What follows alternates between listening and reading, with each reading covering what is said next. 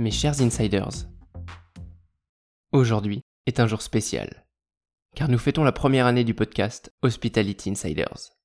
Qui dit jour spécial, dit action spéciale. Pour l'occasion, je vous ai préparé un épisode solo, le tout premier depuis mon lancement. Mais d'abord, revenons sur cette année podcastique. 24.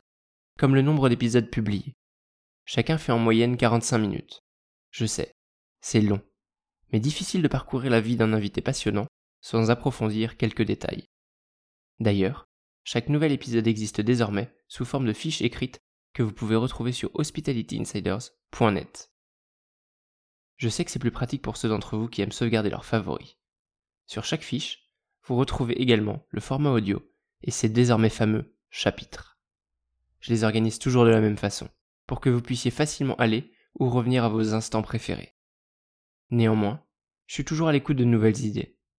Vous savez comment me contacter. Alors partagez-moi vos réflexions et questions et continuons de développer ensemble ce projet merveilleux. 6000, comme le nombre d'écoutes du podcast en un an. L'objectif?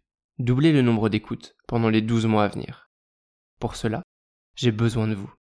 Partagez le podcast à un ou deux amis, collègues, clients qui pourraient apprécier ce contenu et partons ensemble à la découverte de l'excellence de service. 28. Comme le nombre d'heures de contenu disponible. Prêt pour un marathon d'écoute? Allez, revenons à l'épisode du jour, solo. J'échange souvent avec vous via LinkedIn et mes autres réseaux. Et vos réponses me donnent envie d'approfondir certains points. Aujourd'hui, j'ai décidé de vous parler du tutoiement en entreprise, ou de te parler du vouvoiement. C'est étrange pour moi de tutoyer.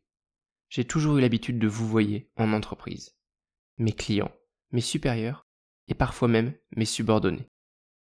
Et même si désormais j'aurais du mal à vous voyer mes équipes, à l'époque je trouvais que cela me permettait de maintenir une certaine distance. J'étais très jeune, et j'utilisais le vouvoiement, telle une barrière qui indiquait la distance de sécurité à maintenir avec moi. Le vouvoiement me permettait aussi parfois certaines familiarités avec ma direction.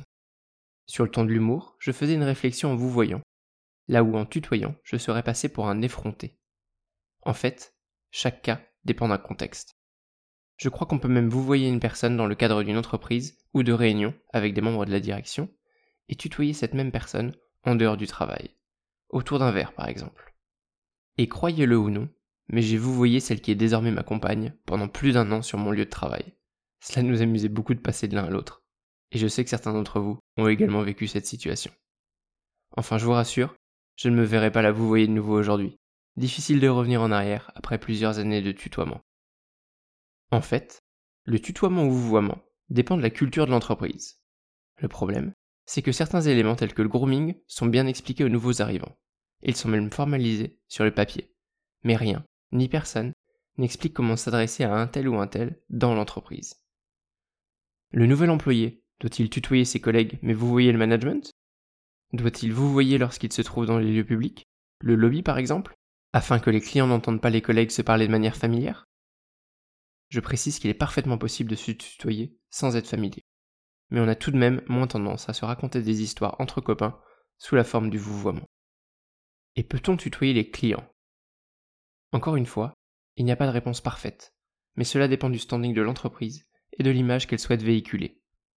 Attention tout de même, en France, il peut être assez mal vu qu'un employé décide de lui-même de tutoyer un client, même si c'est plus commun dans d'autres pays francophones. J'aurais tendance à préférer le vouvoiement et à ne passer au tutoiement qu'à la demande du client.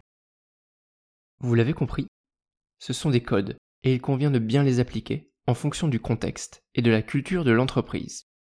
Plus le cadre est posé et formalisé par écrit, plus c'est facile pour le collaborateur de ne pas faire d'impair. Tout serait tellement plus facile si nous faisions comme les Anglais et n'avions pas de distinction du pronom personnel.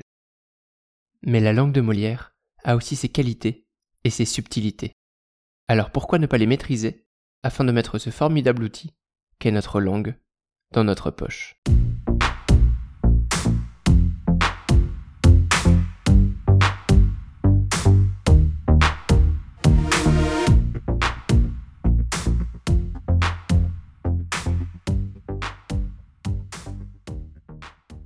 Vous êtes encore là Merci d'avoir écouté jusqu'ici. J'espère que vous avez aimé ce tout nouveau format.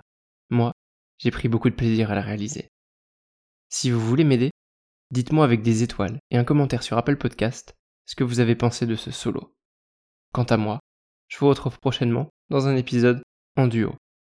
Je m'appelle Maxime Blo, je suis artisan hôtelier et vous êtes sur Hospitality Insiders.